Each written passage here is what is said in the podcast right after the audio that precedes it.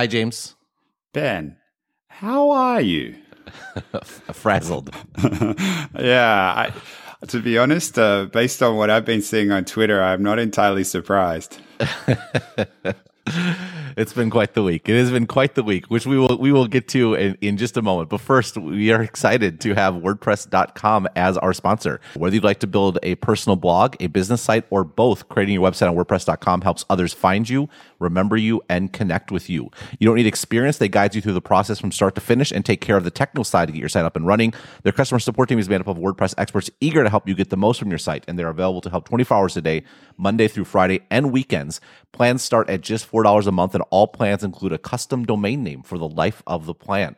So go to WordPress.com slash exponent to get 15% off your website today. That's WordPress.com slash exponent and uh, hopefully, you know, the ISPs won't be charging WordPress no. to to visit that site. I was going to make a comment about how wonderful it is to have a sponsor that's enabling a free and open internet, but that also works too. I, I preempted. I preempted your joke. I made your joke before the fact. Uh-huh. Yeah, that's right. Joke. Suck the, suck the the wind right out of my sails. So we're we're going to approach this a little bit different different way today. So the uh, I I wrote an article basically generally in support of the FCC's decision to undo the FCC's reclassification of ISPs to Title II uh, communications provide or telecommunications providers uh, and back to Title One information services providers, which has the effect of undoing the net neutrality laws that were, or net neutrality regulations, I should say, that were passed by the Obama era FCC. And uh, a lot of people disagree, which is fine, which is totally fine, and and you specifically disagree. So we're mm. just getting there right, right up there. Uh, usually we would kind of go back and forth and state our positions, but in this case we wanted to put the positions kind of out there right away, and then what we're going to do is kind of walk through the case for for the position that that I stated, and then kind of we're going to kind of tear that case apart if that makes sense. Yeah, and I um, somewhere along the way, I think there's a broader conversation that needs to happen around um, the, how systems end up getting designed in the United States, uh, which I think this is a a really good example of how it's not always optimal. But we'll see how we go. Not always. How about hardly ever? Yeah, hardly. Yeah, I, am I'm, I'm a foreigner here still, so I, I was being diplomatic.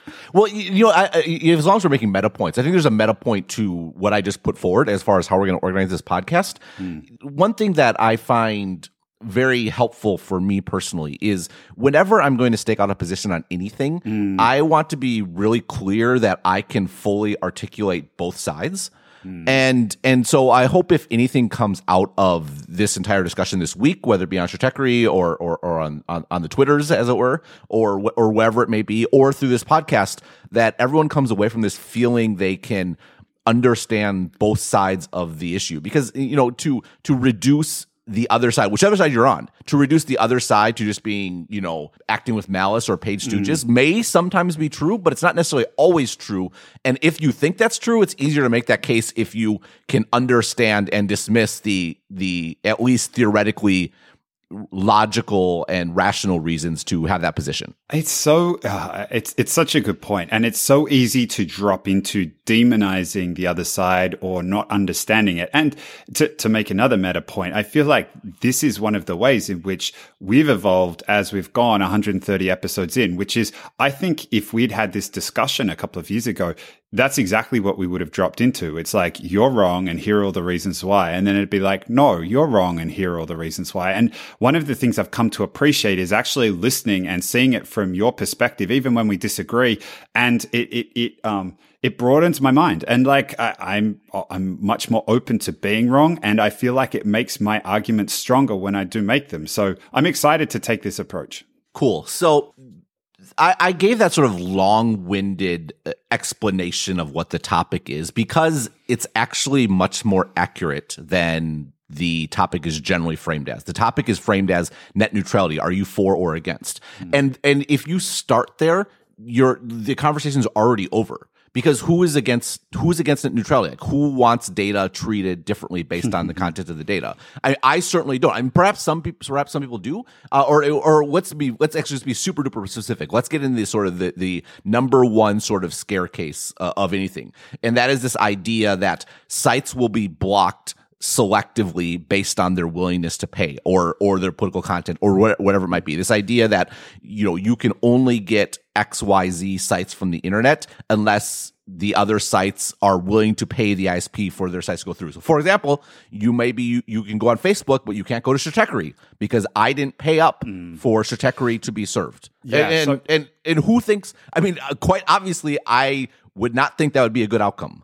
Yeah, I mean that would be pretty horrendous. And to be fair, in your article, you were you were pretty explicit in stating that. Um, uh, but I think people were reacting to other things. it's well, it's worth saying again, and this is a. It's almost. I almost have to applaud the the, the issue here because when you frame it as net neutrality, it, it's very easy to presume the question is: Do you want a neutral net or do you not? And of course, of course, I want. Of course, I want a neutral net. This is it's such a it's such a good point. Like the the framing of of topics so often ends up having a massive impact on the nature of the debate. And when you when you position it as uh, neutrality. How, how can you be? It's it's very hard to make an argument against net neutrality, and it's it's this is such a core part of any political debate. Successfully framing the argument, and I think I think Tim Wu uh, first coined this term uh, back in the mid two thousands, and it is a fantastic framing for making sure that your point is the one that ends up getting up because it's it's it's when you position it in this way, it is so hard to be against it. It, it, that's exactly it. Because the question here, at least the question in my mind, is not should we have net neutrality? It's sh- how do we achieve it? How do we ensure mm. that content is treated equally over time and not just how do we ensure that content is treated equally over time or at least not blocked. We'll get into the distinction in a moment but also how do you balance that with the other trade-offs that go into delivering internet service?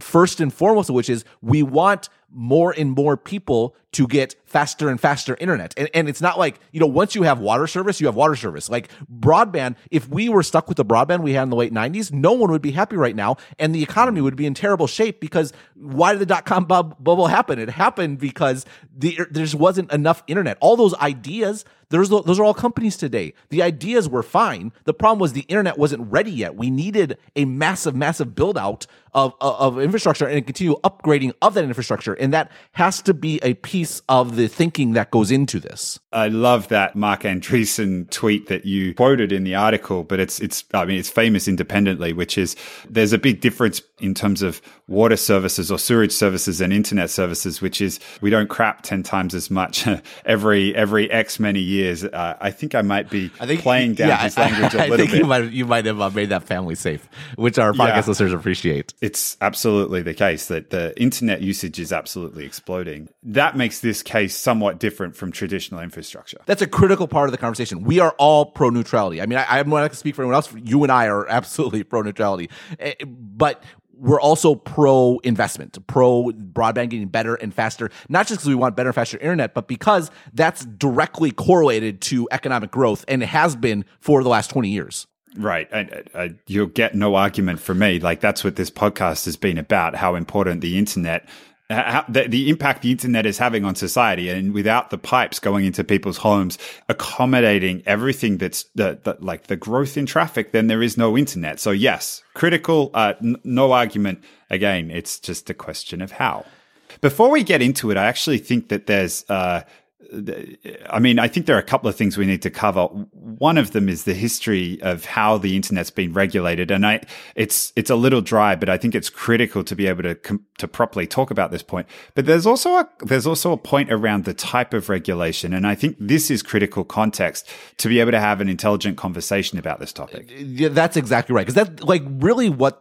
I was writing about was not is net neutrality good or bad. It was whether regulating the internet under Title II was good or bad and and that sounds so arcane, and that's in part because it is arcane because it goes back to the early 20th century where the dom what was dominant was AT&T and phone service. And AT&T was the one of the all-time great monopolies because they they had like a double dip on monopoly. So they had a sort of natural monopoly, which is the idea where they the massive upfront fixed cost investment where you know putting up phone poles and and and, and getting right away and, and phone wire wiring up houses all that sort of stuff it's so expensive that what happens is once it's there the marginal cost is nearly zero if a challenger comes along the incumbent can just lower the price to basically zero bankrupt the challenger and then jack the prices back up. And that's why we've always regulated these sorts of things. To go back to Marc Andreessen's example sewage falls in that uh, electricity falls in that. All, all these sorts of natural high fixed cost utilities we've always regulated because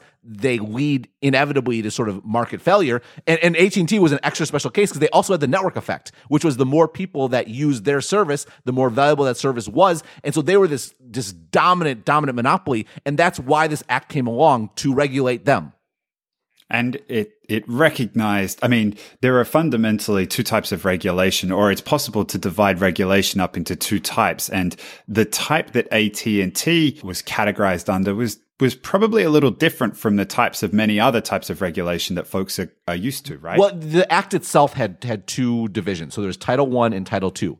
So Title One what the idea was information services. I think it used to be called something else. The name was changed in 1993, but now it's called information services. And this was things that were regulated ex parte, which means after the fact. It means so if you do something wrong, you're going to get in trouble. But it's presumed that you're doing things fine most of the time. And that regulation happens with the FTC, the Federal Trade Commission, which is like, you know, whether it be false advertising or misrepresenting your products or privacy violations, which is certainly, you know, like Facebook's under consent decree with the FTC for, for privacy violations as an example. Title two, on the other hand, we've mentioned Title two several times. This is ex ante regulation. Ex ante means before the fact. It sort of presumes wrongdoing. It presumes market failure. It presumes a monopoly acting like monopoly would, which would be to only serve profitable customers, charge higher prices than would be optimal, uh, which limits, you know, causes dead weight loss, all these sorts of things. And it's there because it has to sort of make the market work correctly because the market won't work correctly on its own. Yeah. So uh, I'm just trying to think of an example to ground this for people in a in a different industry, and the one that's immediately coming to mind is financial services. So it's subject to both ex ante and ex parte regulation, but the ex ante regulation would be uh, uh, for example, capital controls. So to prevent uh, a run on a bank, uh, bringing down the entire financial system, you have the government imposing upon financial institutions that the bank keeps a certain amount of capital on hand to be able to pay people out if they walk into the bank and want money. Whereas ex parte regulation would be as you'd expect. You do something, you, you break some rule that uh, you, you shouldn't be breaking, and there is a fine levied on you as a result of Or that. you go to jail, right? At least yeah, w- w- right. one would hope the, the evidence is questionable on that on that mark, unfortunately. but but but no, but I actually think it's a good point. You mentioned the system coming down. That's why ex ante regulation is absolutely appropriate in the financial sector, and arguably there should be more of it. You, because what happens is, you, if there's a situation where the costs of wrongdoing are catastrophic, then it is mm. worth the it's worth all the sort of false positives, right? Because there's an where you, yeah, there's a lot of compliance costs. You have to always make sure you're doing stuff right. And that's really expensive. And Wall Street hates it and the lobby against it. But it's necessary because what happens if things go wrong? If things go wrong, you get 2008 that is that's not in society's interest broadly and that's a great it's such a great example because that's exactly where ex ante before the fact regulation is appropriate and where not having sufficient amounts was really costly. Right which, I mean, I guess brings us to the question of how have these two different types of regulation been applied to the communication sector in the US? So, because AT&T was this dominant monopoly and, and it was, it, the US deemed it, it was appropriate that we wanted to get telephone service everywhere, for example, right? And we, we wanted to have reasonable rates and all these sort of things. So they, uh, they created this massive regulatory framework called which was title II of the communications act that was meant to govern AT&T that included price controls included like build out mandates. There was if AT&T wanted to make significant changes to their service they had to get permission from the from, from the FCC to go to go back to them. So that's all background for the internet kind of coming along you know in, in the 90s and remember phone service was covered under Title II, and that was a that was a really good thing because what happened was ISPs. It, it, it didn't have to be your local phone company providing internet service. Anyone could provide phone service. A- AOL or Prodigy and all those services could provide could provide service. And those services themselves could be walled gardens, could be, you know, not not neutral at all, but the access was there and, and you and you had a choice. And what's interesting is by the way, you know, the the sort of closed nature of AOL and it arguably helped a lot of people get online, but a lot of people getting mm-hmm. online predicated tons more services and, and apps coming online such that people quickly, you know, it didn't take that long for people to break beyond that and they wanted more than that and lots of other ISPs came along that offered just just internet access for 5 bucks a month, 10 bucks a month. It was, you know, it was all, all dial up, but it was, you know, there was a lot of competition in the space.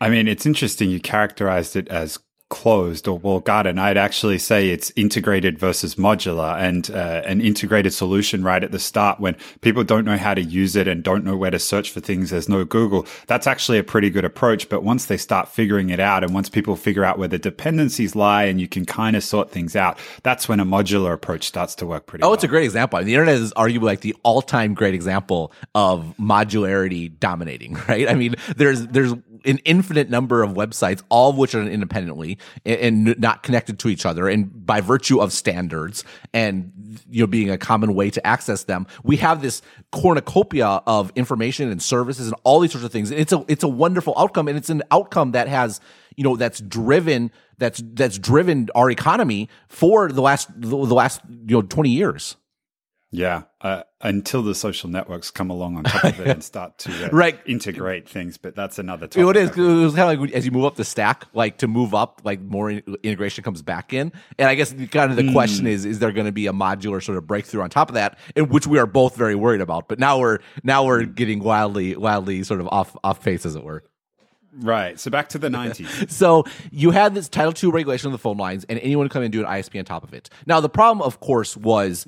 I, you know, dial up sucked. you know, the, the, you occupied the phone line and it was really slow. And what's so interesting, if you think about the dot com bubble, you had all these companies and people have observed that all the ideas of that time are all companies today. But what's different? What's different hmm. is we have the internet is way faster and we have wire we have mobile so it's available everywhere. And in the, that's actually a really really important point to keep in mind that this explosion and the benefits that we've gained from the internet go hand in hand with the build out and growth of access and speed to to access those services Yeah, the, the ubiquity, but also the volumes, as uh, Marc Andreessen would say, right. have increased pretty dramatically. No, and it's a killer example of why this debate has to incorporate sort of the, the build out because the, the build out we've already seen we have 20 years of evidence that that is a critical component of all this stuff working and having a positive impact on society broadly Okay. so well, so the but the regulation piece again. Sorry to get so much into the details, but I think it's important for this to keep in mind. So, what was better than dial-up? There was really two options. One was DSL, which was using kind of the high frequency w- ranges of the phone line, such that you could have internet service and you could also talk on the phone, and that internet service was, was was much faster and it was always on, and all the sort of benefits we associate with broadband. And the other one was cable. Which, uh, cable, there's a whole the whole history of cable and the FCC is actually also very interesting. We won't get into it here. Uh, we're actually recording this a second time because we spent way too, too much time on that the first time around. but but the the point is, most houses had two wires. The one wire was the cable wire. The other wire was the telephone wire. And the key thing to keep in mind is the telephone wire was regulated under Title II. The cable wire was not. The cable has never been regulated as far as internet access goes. It, it's been sort of like an, an open. It's been an open whatever you want to call it all along whereas DSL was was regulated. So even when DSL came along the phone companies had to offer access to their lines for other DSL ISPs that was until about 2003 and then they no longer then after that they the FCC changed the rules so they could charge quote unquote market rates instead of charging like basically zero rates which was before. And then in 2005 the DSL phone based internet service was shifted to Title One, just like cable was. So regulations basically most it shifted to ex parte regulations away from ex ante regulations for DSL. So the the net of it is since cable has always been Title One, DSL which now is mostly FiOS fiber service, and and cable's also fiber too. So it, it gets a little confusing. But cable has always been Title One. The phone was Title Two. Then it was a, a sort of weaker form of Title Two, and then since 2005, they've both been Title One, and that brought us to 2015 when the FCC reclassified all of them, including wireless service, all internet access, reclassified it away from Title One to Title Two. Title Two, that that old AT and T ex ante regulation away from the Title One ex parte regulation. Sorry, that was really confusing. Was, that makes sense. No, it did. And this was driven by the desire to impose net neutrality on all the informa- on all the ISPs, whether they be cable, uh, telephone, or uh, cellular. And it wasn't possible under the ex parte Title One regulation. Uh, but it is possible under Title II ex ante regulation. Right. Right. the FCC tried to impose that previously, and then Verizon sued uh, and it was supported by a lot of other ISPs. And the and the federal courts ruled that the FCC did not have the authority to impose that sort of regulation. And and so the reason the FCC switched to Title II was so that they could impose impose these regulations. So that that was that, that's sort of the context around this. Interesting. So there was a one of the Verizon was under the uh, the the quote unquote easy regulation, but didn't like the net neutrality. Sued the FCC and effectively force the FCC's hand into reclassifying them as Title II. Yes, that's that. That is a that, that that's a legitimate way to to characterize it. So the, the, that leads to a natural question: is well, quite obviously they're opposed to this classification as, as Title II because they want to violate net neutrality, right? I mean, I was kind of heading. well, that's why it's useful to to separate the net neutrality point from the Title II debate because there's a couple issues to unpack here. Okay, so we're going to get to that point specifically. So so so bear with us here. There's but there's still the fact that this Title II classification is very costly we kind of mentioned it before in the discussion of ex ante versus ex parte. Ex ante regulation is much costlier because it's there's sort of an ongoing presumption that you're not doing it right, and you have to continually you have to have a whole compliance effort. You have to continually show that you're following the rules. If you want to make any changes, you have to ask for permission. We talked about this in the context of AT and T. It's much more problematic with internet service because stuff's changing all the time. Like new technologies come along that that that scarf up way more data than used before, or changes come along. And yes, there's a carve out that 2015 order for network management, reasonable network management, the presumption is you have to keep it the way it is. And if you want to make it different, you need to get permission to make it different. And that's very different than a sort of Title One regime where you can make changes, and it's only if you make changes that are bad Eh, that violate whatever regulations there may be, which do exist and is governed by the FTC, that you will be get in trouble for that. So this whole before and after point is really critical in remembering that the before point imposes significant costs. These regulations were designed effectively to govern a monopoly, but so are they imposing all these Title II regulations across all the ISPs or are they selectively picking the net neutrality ones? It's a good question. I'm glad you asked that. They, they are not enforcing all of Title II regulations. There's a whole huge section of the of the Internet Order in 2015 that says we're not going to enforce all these sort of aspects, including things like price controls, for example, or or content controls, or or various things that the FCC under Title II does have the power to do. They're like, we're not going to do these things. We're only going to do the, the, these other things. So, so it's not like they're under all the regulations. What is still the case though is it's still ex ante. There is, and there is a significant compliance burden that goes with this, which is probably okay for like Verizon and Comcast. They have huge legal departments and, and you know, Verizon has phone service. They're already dealing with this sort of stuff. But when you're dealing with like a small scale ISPs, like where I grew up in, in Wisconsin, where, you know, they're not well served by by the big guys, but there's there's smaller mm-hmm. competitors. It's it is a significant cost in lawyers and compliance efforts and all these sorts of things to to demonstrate one that you are abiding by the regulations and two to get permission for changes that may be reasonable but by virtue of the sort of regulation being prescriptive, you have to sort of get permission to make changes, if that makes sense. It doesn't sound very friendly. If I was thinking about setting up an ISP having to comply with it, are you are there examples of these smaller ISPs complaining about the burden imposed upon them? Oh yeah, widespread. I mean, there there's there's some of the biggest voices complaining about this sort of this sort of imposition, which you, which makes sense. I mean, it's sort of a a truism that regulation. The big companies will complain about it, but they're fine. They can handle it. It's the it's the sort of smaller guys that have a much more difficult time dealing with dealing with regulatory regimes.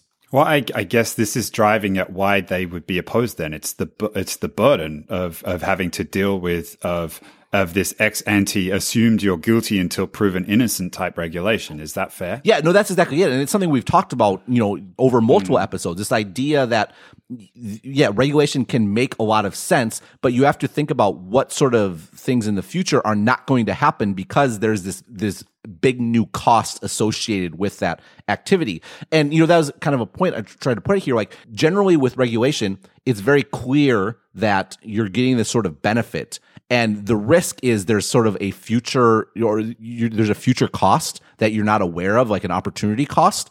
I guess the, what kind of occurred to me in this debate is you talk about the, the what's the benefit here of this regulation of shifting title two and imposing these net neutrality regulations. The benefit is also sort of theoretical. It's like the isps might do this. They might make stratechery pay to reach its customers. And there just isn't any evidence of that happening both in in the telephone service DSL and then Fios that was originally Title Two and then Title One, but also w- with cable, which which was has always been relatively unregulated. There are a few isolated incidents that absolutely happened including the most famous one was a company banning uh, IP because they wanted to prop up their own their own their own service, and they were busted. They had to pay a relatively small fine and then signed a consent decree saying they wouldn't do it again. And no one has tried the ex parte regulation worked. The bad activity did not continue. Got it. I, I, though I, my suspicion is that they're not the, this, they're not the only reason they're opposed to this regulation is not just from the regulatory perspective. And to be fair, I, I, agree with you. This is something we've talked about. It's come up a number of times recently about how you don't see the costs that you're imposing. But there is another element to this, which is the ISPs are interested in prioritizing traffic, and I think they see a, a stream of revenue from being able to do that. Right? No, that's exactly right. That gets at the Verizon, I think, angle in particular, where they want. So the net neutrality regulations have a, it's no blocking. That's the one that everyone's sort of focused on, and quite clearly, I and everyone I think supports. Like, you shouldn't be able to block websites because they refuse to pay to play, for example, mm-hmm. and, and, and no throttling, uh, which gets into another another issue, which was Comcast with BitTorrent, and Comcast claimed mm. they were mm. throttling traffic to manage their, their, their networks, and the FCC's you know said they, they were not doing. You know, there was a that was also a lawsuit. That one's a little more complicated because like BitTorrent like it t- took up a ton of traffic. So you could understand where Comcast coming from. What actually happened there was ended up Comcast implemented a a technological solution and then stopped doing it. And then it's kind of a well, why they do it is because the FCC they were getting in trouble for regulatory reasons,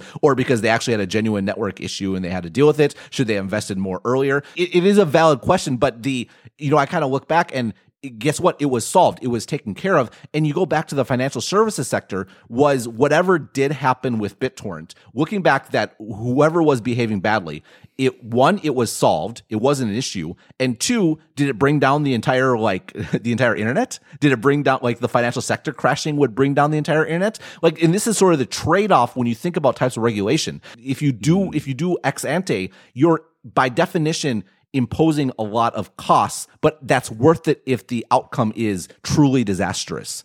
If the outcome is not necessarily truly disastrous and it can be fixed after the fact, then it's often better to go sort of in the in the other direction. So it's it's this is this is basically the thesis of the argument that you made, and I, I think um, to be to be honest, like it clicked a lot more for me with this ex ante and ex post, and deciding which regulation is more appropriate? Like uh, and in this conversation it's it's crystallized for me like you want to be doing ex ante regulation when the when the or your your argument would be and regulators should be doing ex ante when the consequences are so disastrous that it can't be resolved versus ex post, which is like the threat of coming along and uh, doing this will prevent people for prevent organizations from acting in a bad way. And the consequences aren't so bad that it's catastrophic and you can't undo it if if if a bad actor decides to go down this path anyway. You, yeah that that that that's exactly right. That's by far the sort of the core of my argument. I would prefer ex parte regulation in this case.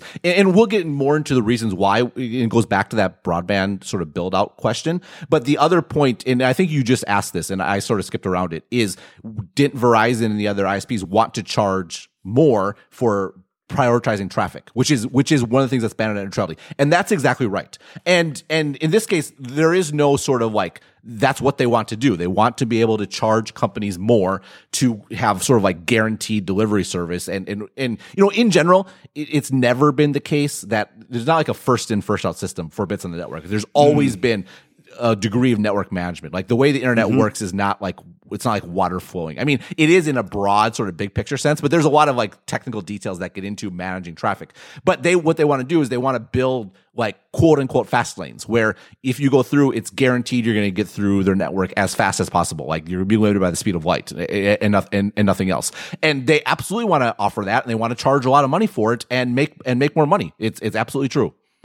I mean, this feels like a pretty good segue into making the point that that could be a pretty bad thing, right? Like you have fast lanes, inevitably you have slow lanes too, right? Well, it depends how you define it. it, it, depends, as, as, so many things.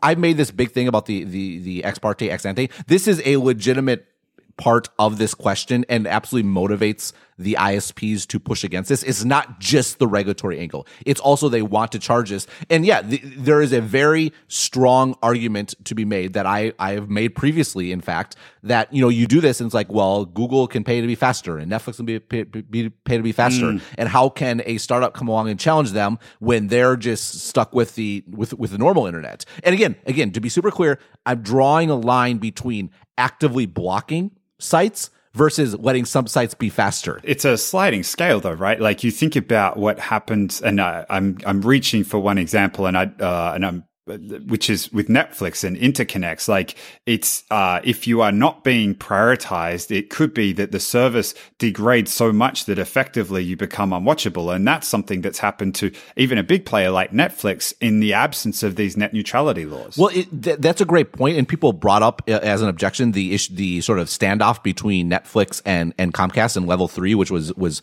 delivering Netflix's content uh, back in 2014. I wrote about that mm. time, and and it's a complicated issue, but there's a meta point to make about it. That issue actually had nothing to do with this debate. This debate is only about sort of uh, service to the home, the, the the last mile provision, and the the meta point to make is one of the challenges with ex ante regulation by virtue of being prescriptive is you're you're in some sense you it presumes you can anticipate all the issues that come up and so you had this this separate issue that was about interconnects and, and and, that actually wasn't governed at all so people bring it up oh well look at what Comcast did with netflix it doesn't matter because that wasn't a part of the title II reclassification debate you know and, and the point is not to lit, lit, litigate that that particular issue. I wrote mm. about it and I'll put a link in the show notes. But the point is to to sort of show off that this issue, there's so many issues that go into this question, and to try to regulate them all ahead of time mm. is really, really hard. Yeah, totally. That actually, there's there's another example of this of this of this idea where you know net neutrality is actually much more limited than I think people appreciate. Where it didn't it didn't apply to that Netflix situation. It also doesn't apply to something called zero rating. Zero rating is is mm. where you can uh, deliver a service and it's exempted from you don't have to pay for the data that that that comes along. And this is something that I've always been uh, to my mind. This is actually even more damaging for startups if you think about like music, for example, right? If you can listen to Apple Music for free and it doesn't impact your data plan, but you have to pay for Spotify, or you get both of them for free and there's another one that comes along and, and you have to pay for it, like that's a, to my mind, that's even more than maybe Apple Music is slightly faster. Like money is actually one of the biggest ways to control consumer behavior. We've talked about this of like messaging, right? Why why did WhatsApp sweep the world? Mm. Because now messaging was free and it used to be SMS cost money. Like that is a massive way to drive huge adoption. So to my mind, zero rating is hugely problematic when it comes to spurring innovation and and startups being able to compete effectively with incumbents. But here's the kicker. Zero rating is not covered by net neutrality. And, and, and the point is, it gets at why prescriptive regulations for this stuff is is so difficult to get right. That's interesting because I thought zero rating had been covered under net neutrality. And there were actually examples where the FCC had gone after AT&T and Verizon in 2016 for, um, for doing zero rating. They did, but but so the example that I mentioned in the article was T-Mobile. So one of the things that T-Mobile did was they did they did all, all, these sorts of things to to sort of they were in fourth place. They unbundled like the phone and and the contracts they where you could get a financing for your phone, but it wasn't like a subsidy. Mm, so mm-hmm. they dramatically brought down contract prices. They uh they also did like zero rating where you could get music first. I think music was the first one. You could it went counting into your data, and then they did it for video later. They also as part of the deal, they they reduced the resolution of the video, so there, there was definite trade offs involved. But the uh, what AT and T and Verizon did was they attempted to favor their own services. So Directv, for example, would not count against your data cap, and for Verizon was their Go ninety service not count against the cap. And they those two did get in trouble because they were favoring their own service. It was it was more of a I don't know if it was explicitly antitrust, but it was much more in that vein where you it's playing the game unfairly. As opposed to T-Mobile, they were making deals with people on the outside saying, "Oh, you, you, you can you can be a part of our of, of our zero rating," and, mm. and and so that was the distinction. So Verizon AT and T did get in trouble, but more in like an ex parte. No, you can't do that. That's favoring your own service, almost like Vonage back in the day. Whereas T-Mobile, they did the sort of pay to play deal that everyone is worried about, and that was not covered. That was not that was not forbidden under, including post 2015. These, these changes that have happened. Got it. Okay. And, and I'm assuming there's no way that the FCC, I mean, it sounds like they were interested enough in zero rating, but only in the context of if you're favoring uh, your own service. They can't suddenly expand that to zero rating more broadly. Cause I'm with you. I think this is a, it's another way of like circumventing net neutrality. And it's a way that favors big players. The music service or the video services that you just described are great examples. I, I don't think it's a good thing, but the FCC can't go after zero rating under at all right now under the current Title II regulations. That's correct. And I have to say though, when T-Mobile did this, I wrote that this is a very bad thing, and I made the point that you know the focusing on this very very narrow definition of, of, net neutrality is problematic because there's actual other behavior that is philosophically the same but because it's not technically the same it's not covered by regulations kind of making this point that mm. to pre-write regulations you're you're going to miss like one of yeah. the advantages of ex parte regulation is you have more of a wait and see sort of approach so you can you know nip stuff in the bud when it when it happens if you try to regulate ahead of time you have to anticipate everything that might happen. And it's just it's just hard to do. No one's that smart. You know what I mean? Yeah, well, especially when it's evolving as quickly as it is. Uh, I do have to say though, I wrote when the T-Mobile thing went down. I said this is a terrible thing. It's bad for innovation, bad for startups. And from the, the lens that we're taking, and most people are taking about this, it, it's absolutely right. But if you back up and you think about the impact of that T-Mobile has had. It's not all because of zero rating; it's because a lot of the other innovations that yeah. they've done. But mm. they have completely upset the mobile market. They first off, they've stormed from a distant fourth to a very strong third. I mean, they're still way behind AT&T and Verizon, but they're they're killing Sprint at this point. And not only that, they've forced everyone to respond. The reason we don't have the subsidy contract system for phones anymore is because of T-Mobile. The, because they they started stealing so many customers from these other guys, and and so they they that's better for customers. They forced AT&T Verizon to go back to unlimited data. To, to again, there's a after like 22 gigabytes, there's more. But but but even that, they're offering 22 gigabytes effectively free. When when the unlimited quote unquote unlimited data came out, people were holding on for ages with their with their iPhones. It was like two gigabytes or four gigabytes or something. So the the, the impact on the market of this this in isolation we you look at it and say this zero rating is bad. When you wrap that in the context of the wireless market in the US generally, the wireless market in the US is in much, much better shape than it was before T-Mobile started doing all this stuff. I would agree with that. I would I would emphasize the point that you made about there were a number of other innovations that took place, but I think uh, that, that that they did. But I, I think that this point captures part of my frustration with some of the with, with the the notion of ex ante and ex post, and like I, I want to pull back into a couple of meta points, if you'll forgive me. Like one of them is the reason that actually worked pretty well was because there was competition that was taking place. And if there's competition, ex parte regulation makes lots of sense. But the problem is from a local uh, fixed wireline ISP perspective in the United States, there's not a lot of competition. Most people are lucky to have two. Many only have one option. And if you think about why that ex ante regulation was introduced in the first place, it was introduced because there was a monopoly provider that, that would that would abuse their market position. And that's what I guess I would be concerned about when you think about fixed line internet and why it might actually continue to make sense to regulate at least part of this market in the uh, under Title II regulation. I, I ab- absolutely, I, I, I agree with you. Like, I agree that that is a concern. I would just, there's a couple of points that I would, that, that I would push back in the other direction. So hmm. one is I just mentioned that wireless now lets you have 22 gigabytes unlimited. Now relative to if you're watching Netflix all the time, that's that's still nothing, right? But relative to any time in recent history or, or in all of history, wireless is mm. more and more of an alternative to wire than, than it ever has been. I'm not saying it's it's an end all be all, but it's worth noting that the relative competitive state and and if you if you again back away from the US sort of averages. US is so hard because it's so spread out and so broad and you have just a terrible internet situation in in, in small towns mm. and rural areas and even some suburban areas. And in the cities it's much more competitive. Like there there's there's Fios, there's there's cable, there's there's often other other ISPs and there's there's there's many more options and you see that reflected in pricing and capabilities. It makes your point. More competition clearly leads to a better situation, mm. but the implication is there actually is a it's not a complete like it's not there's not a complete death of of competition as it were.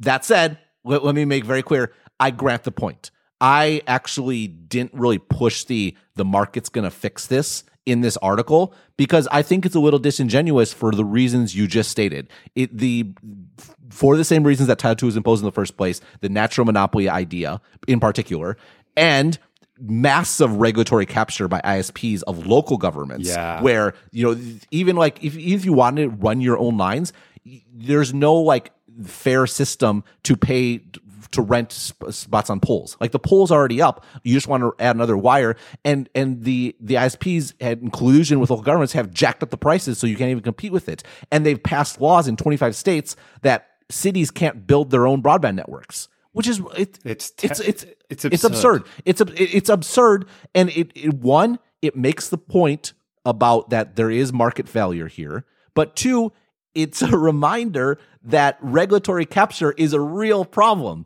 And and we should wade carefully before we add on add on more potential for it. Well it's interesting because like this leads into another meta point that i wanted to make which is one of the arguments that we've often made against introducing regulation like this is it tends to favor big incumbents at the expense of the little guys. And that's exactly what we just described as happening here.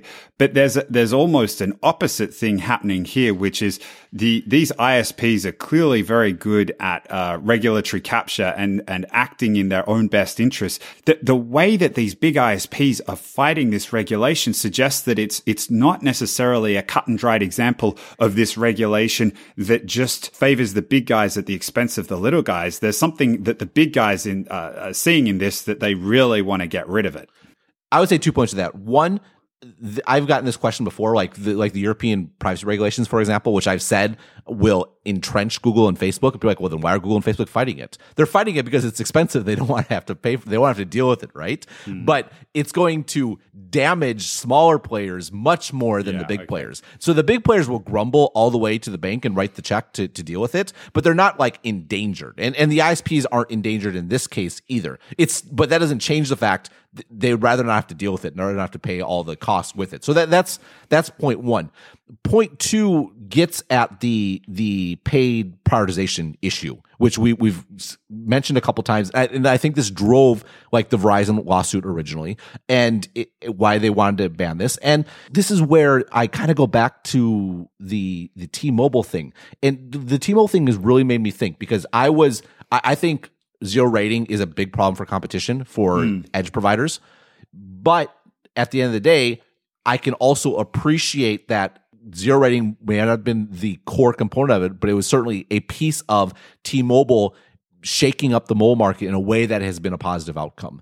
And in the case, and that made me think more about paid prioritization. Yeah. Like it's very easy to paid prioritization and like, oh, well, what if Google's faster, can a competitor arise? Well, for all the reasons I don't think so, uh, that have nothing to do with Google being fast but but you think about paid prioritization, like what what are the it turned out for zero rating that there was actually a good outcome that I didn't anticipate.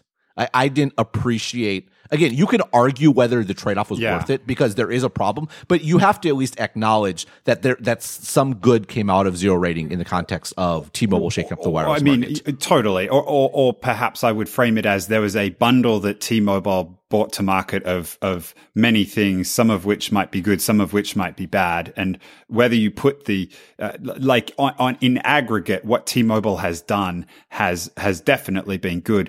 How much of that is uh, related to or caused by the zero rating? I think that's a question that reasonable people can debate.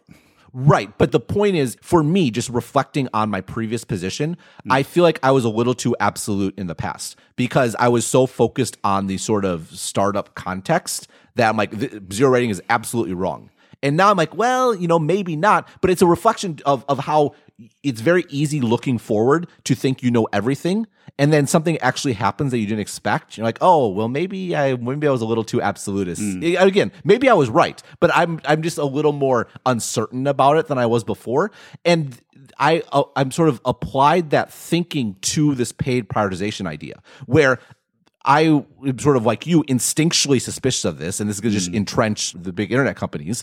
But on the flip side, you know what might happen if this service was available? Like what sort of new products new innovations might come to market if they could have this sort of guaranteed low latency? Like could we have better you know video conferencing? Could we have you know these everyone the favorite example is like medical procedures over the internet which yeah. may be fanciful but i mean this gets at the whole issue of future costs. You don't know what things won't happen if you ban them ahead of time. Yeah. And i guess it makes me very hesitant to say we absolutely should not have paid prioritization because i don't know what good things might happen if paid prioritization comes about. I can imagine all the bad things. The good things are so much harder to imagine. Yeah and i, I would be with you except for the the state of competition. Like it doesn't surprise me that having competition and then taking a hands off approach works better in mobile than it does in perhaps the fixed line part of the US because there's some there is it's not it's not a there's not a heap of competition, but there is some, and that's just not the case in in the fixed line. So you're right about market failure, and, and I am I'm with you. And I mean, obviously, I, all my writing is about structures and incentives and and all those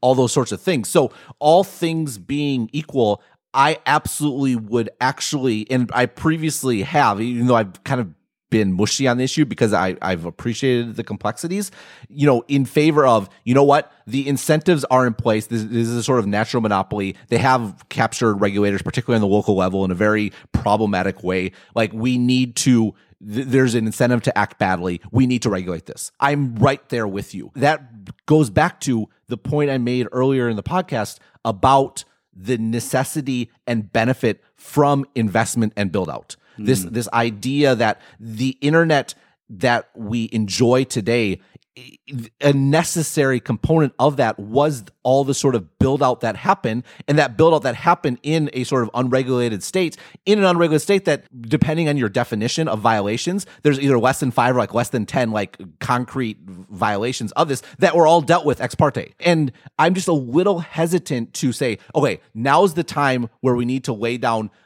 prescriptive ahead of time regulation to prevent bad things that we think might happen and I, I almost wonder, like, let's maybe we should hold off. Maybe we should see if paid prioritization is actually a net positive or a net negative. Maybe we should hold off and see if these ISPs are systematically abusing their their position and like blocking traffic. Maybe we should hold off and see if wireless continues its rapid evolution over just the last few years, such that it actually does become a, a meaningful alternative to, to, to wired such that the market failure is in some sense ameliorated. And we can always impose Title II regulation later in all the things that go with it. Or even better, we could actually pass a law or mm. update the Communications Act that does explicitly ban the blocking of sites. I would absolutely be in favor of that. I think neutrality is I think neutrality is absolutely critical to the internet functioning going forward.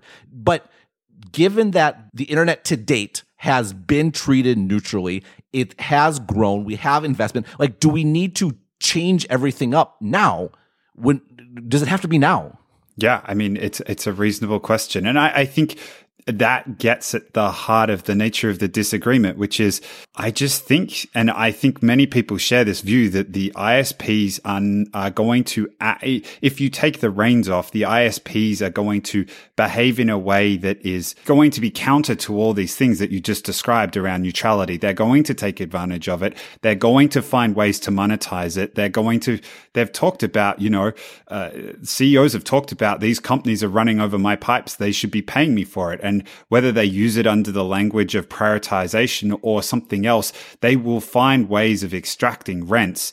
And this is, this is such a fundamental right. And if you leave it for a couple of years to see what happens, there are the couple of years where startups that require access to neutrality to be successful are not going to be able to be set up. And I, I, guess that would be the concern of many of the people that, that would be pushing back against your argument what about startups that can benefit from having superior access to customers because of paid prioritization?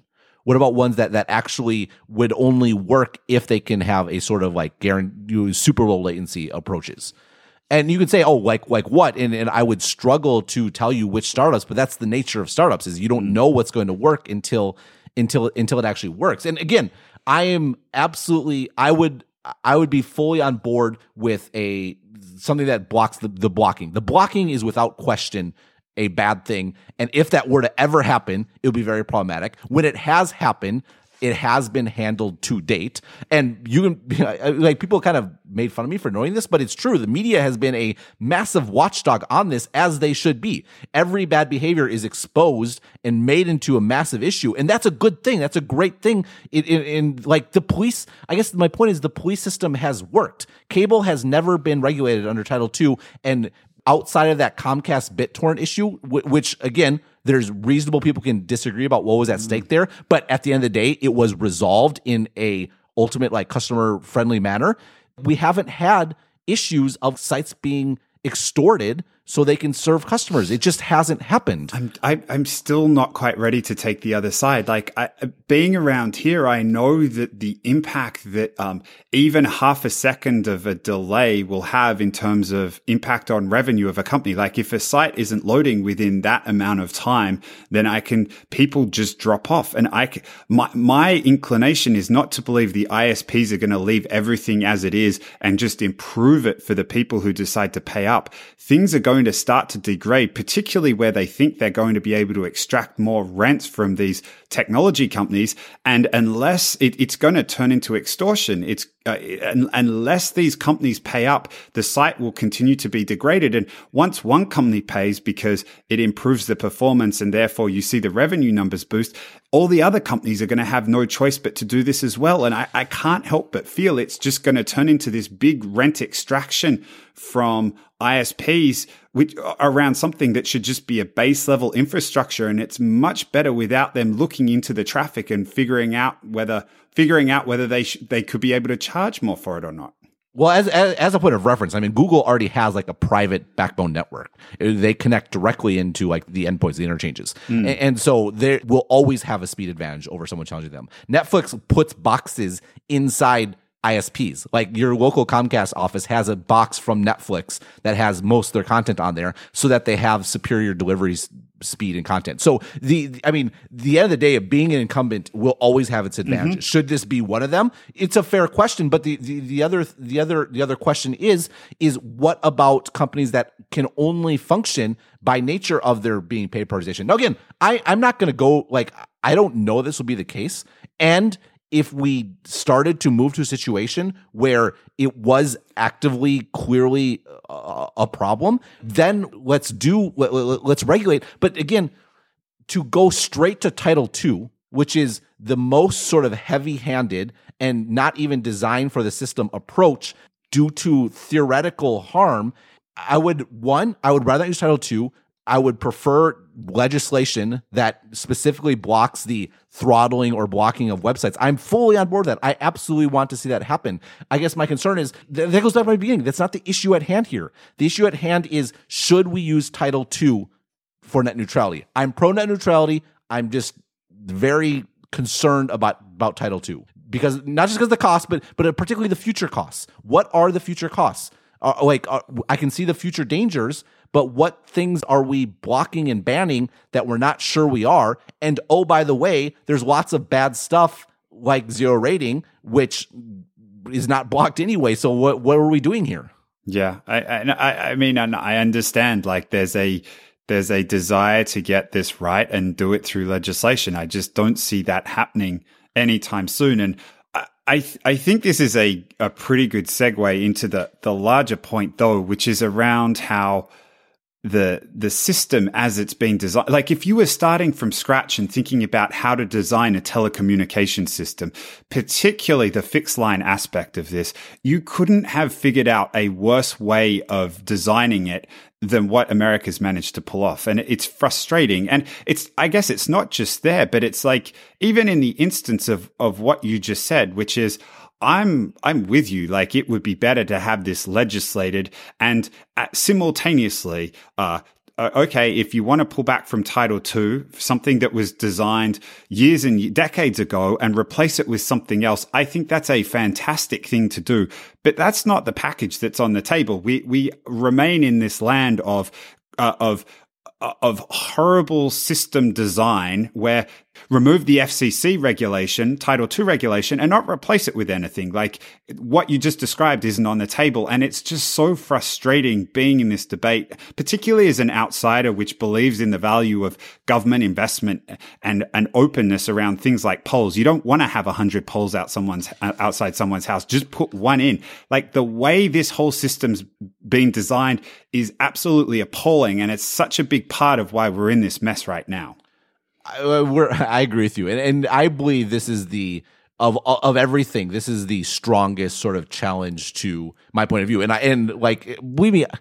I'm arguing this point because I staked a position. I'm going to argue it. This is like a 51 49 question for me. Just to be, I, I mean, I think that's probably clear, but it's absolutely like I could go either way. And to me, this is one of the most compelling things. So I think there's a few angles to this. One is I've argued for ex parte regulation, and probably the, one of the most important ones that would be would be antitrust enforcement, where if a company is favoring its own service, that's that's an a- antitrust violation. The problem is that is a vertical antitrust and that's largely been exhumed from US sort of antitrust law over the last 20 30 years which we've kind of talked about and which by the way this is why I'm I'm actually in favor of the Justice Department suing against the AT&T Time Warner breakup because uh, my consistency I think on the importance and necessity of antitrust is consistent. And it goes back to stuff like this. We need solid antitrust enforcement. But you can come back to me and say, yeah, but we don't have solid antitrust enforcement. Mm. Then what? And and it's a it's a very fair point. But you can make the point in the opposite direction. I think the best solution for broadband would be I think the government should build it out. Like, yeah. and it should be continually investing in it and making it faster and upgrading it. And then we should have local loop unbundling where multiple ISPs can totally. use the wires and they can, and some of them can be neutral and some of them cannot be neutral and competition will take care of it. The problem is we have this, like, we have there's a party that will shut down the government over like they don't mm. want to pay for the they don't want the national debt to cross a certain line or whatever it might be. Like we, we have this dysfunctional sort of state of affairs where we're not we have bridges crumbling and, and tunnels and all this sort of stuff. And uh, are we going to depend on government to build out broadband? Well no But if we don't depend on government to build up broadband, then we need yeah. incentives for the private sector to build up broadband. And that brings me back to the broadband point where we need incentives and maybe paid prioritization is a good incentive to build out broadband. And so both sides of this debate are hmm. actually hindered by your meta point of the the ideal way to do it is so dysfunctional in, in the United States that we're we're stuck choosing between terrible options. I, I mean, I I think that's exactly right. Like we shouldn't be having a debate around whether it's going to be possible for things to be blocked. And you think about you think about whether a government should be investing in this. We've spent 130 something episodes expounding upon the importance that the internet is going to have going forward. And you think about the reasons that the, the, the highway network were created by the federal government and how that was a critical backbone of the growth of the US. That is going to be the internet right now. And instead of taking a, a long term, long sighted view around, like you don't want to build a hundred different roads, a hundred different tollways. You want it done once and you want it done well well, and you shouldn't be having these types of ridiculous debates around something that's so fundamental to an economy. It just blows my mind that we're having a debate around how we should be regulating something that's been given away into the hands of private enterprise when it probably shouldn't be there in the first place. It's exactly right. And that's why we're reduced to this argument where I'm favoring, like, I think we need more investment in broadband. Yeah. Like, I, I don't think we're done. Like, if we were done, if we're like, this is as fast as it's ever going to be and we have everything we ever need, then regulate away. It, it doesn't really matter. Like, yeah. fine. Eight, you know what? Comcast can pay for their freaking lawyers. I don't really care.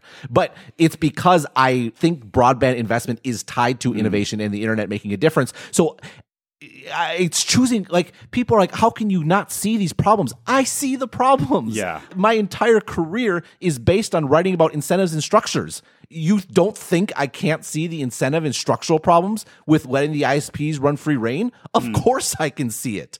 But i can also see we have the same incentive and structural problems in building out faster and faster networking which is critical mm-hmm. to the economy of the future. So the trade-off is between do you want the shitty setup that drives investment in broadband, or do you want the shitty setup that risks that but ensures we we're treating content fairly and appropriately? Like that's the trade off. It's not a black and white issue. It's the choice between two horrific choices. Yeah, and it, it is a choice of two horrific choices, and I. like I think that's that boils it down, and I think that the reason people come out on one side on the other is just they. Uh, well, I mean, speaking personally, like I see the value uh, in these small companies creating these new technologies that that have made such an impact on on the world. But your your counterpoint around you need a pipe that's appropriately sized in order to carry them is absolutely right. And you you end up spinning round in circles around what's the best of two bad choices when it's it's almost like the wrong question. Like how do you how do you solve this t- this terrible dile- dilemma when really like the the problem is further upstream and because the decision's been made further upstream, you end up having to make this horrible choice between two trade offs further downstream. That's exactly right. And you're exactly right. This is such a problem with the US. We, for example, when it comes to regulating like hate speech or stuff like that, we, we end up, it all gets pushed off onto private corporations because the government yeah. is super hands off and they're like, oh, the US is free speech, free speech. Yeah. But then you have this, this culture on both sides of being super, like policing what people can say and what they can't say. Why? Because we're not dealing with it as a society. It's all mm. happening sort of ad hoc. You see the same thing with like, like work, right? People are, are out of jobs and automation's happening and, and offshoring, what happens? They start collecting Social Security disability insurance. Social Security disability insurance is basically our social welfare net, which is ridiculous. I mean, on the face of it, it's ridiculous. Like it's it was meant for a specific thing, but that's how the safety net works in America. The safety net in America is you collect Social Security disability insurance and you go to the emergency room when you get sick. Yeah, and, and it's so wasteful and it's it's terrible. And we're spending the money that we would spend regardless. We're just spending it in a far worse way than we yeah. than, than we might otherwise. Yeah, I mean, you wait till someone's so sick there in the emergency room, it's going to be ten to hundred times more expensive, and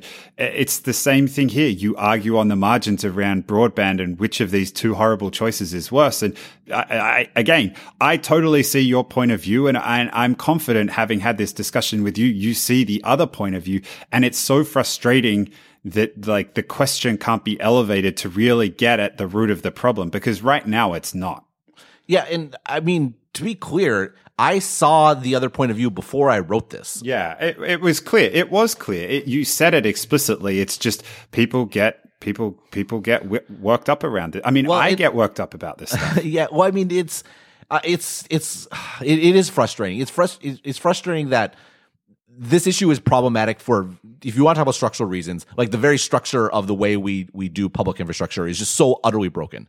So that's that's structural issue number one. But but then two that this has become almost like a tribalistic sort of thing. Like my team says this your team says that and and we're gonna fight i mean the just the tenor of the debate around this it's so discouraging because if we can't even have a rational debate about this issue and be clear that there are actually are arguments for both sides Yeah, right. then if we can't have that about this this where we're already stuck in the mire and we're having to make two bad trade-offs or b- trade-offs between two bad choices screwed, how can we? we go up upstream and actually fix the core issues that drive this it's incredibly discouraging Ugh. yeah. Yeah, and and I mean, I, I saw what happened on Twitter, and I I, I don't know. After a hundred and- hundred and something episodes, like I, you are thoughtful and open minded, and you balance these things, and people just got reduced into like like.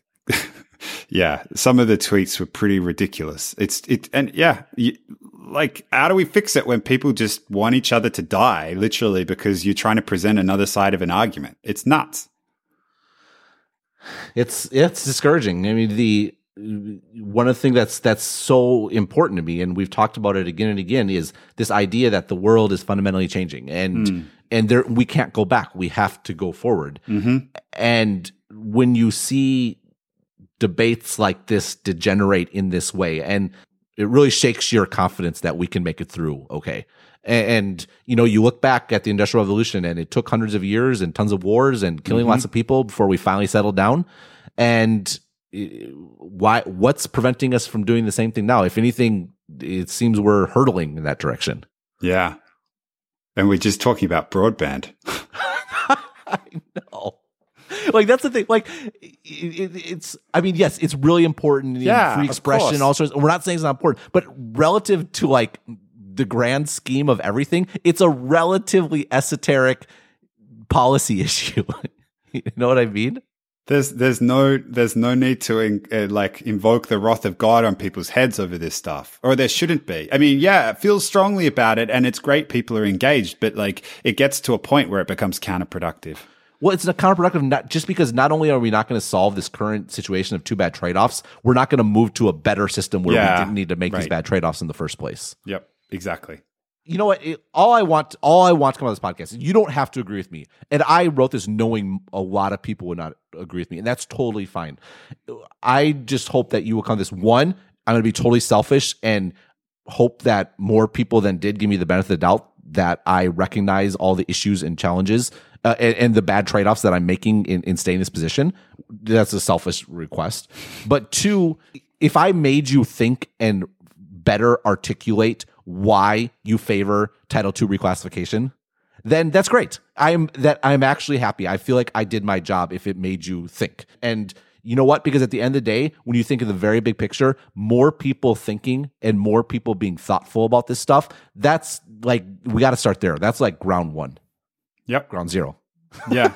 yeah. ones and zeros. Yeah.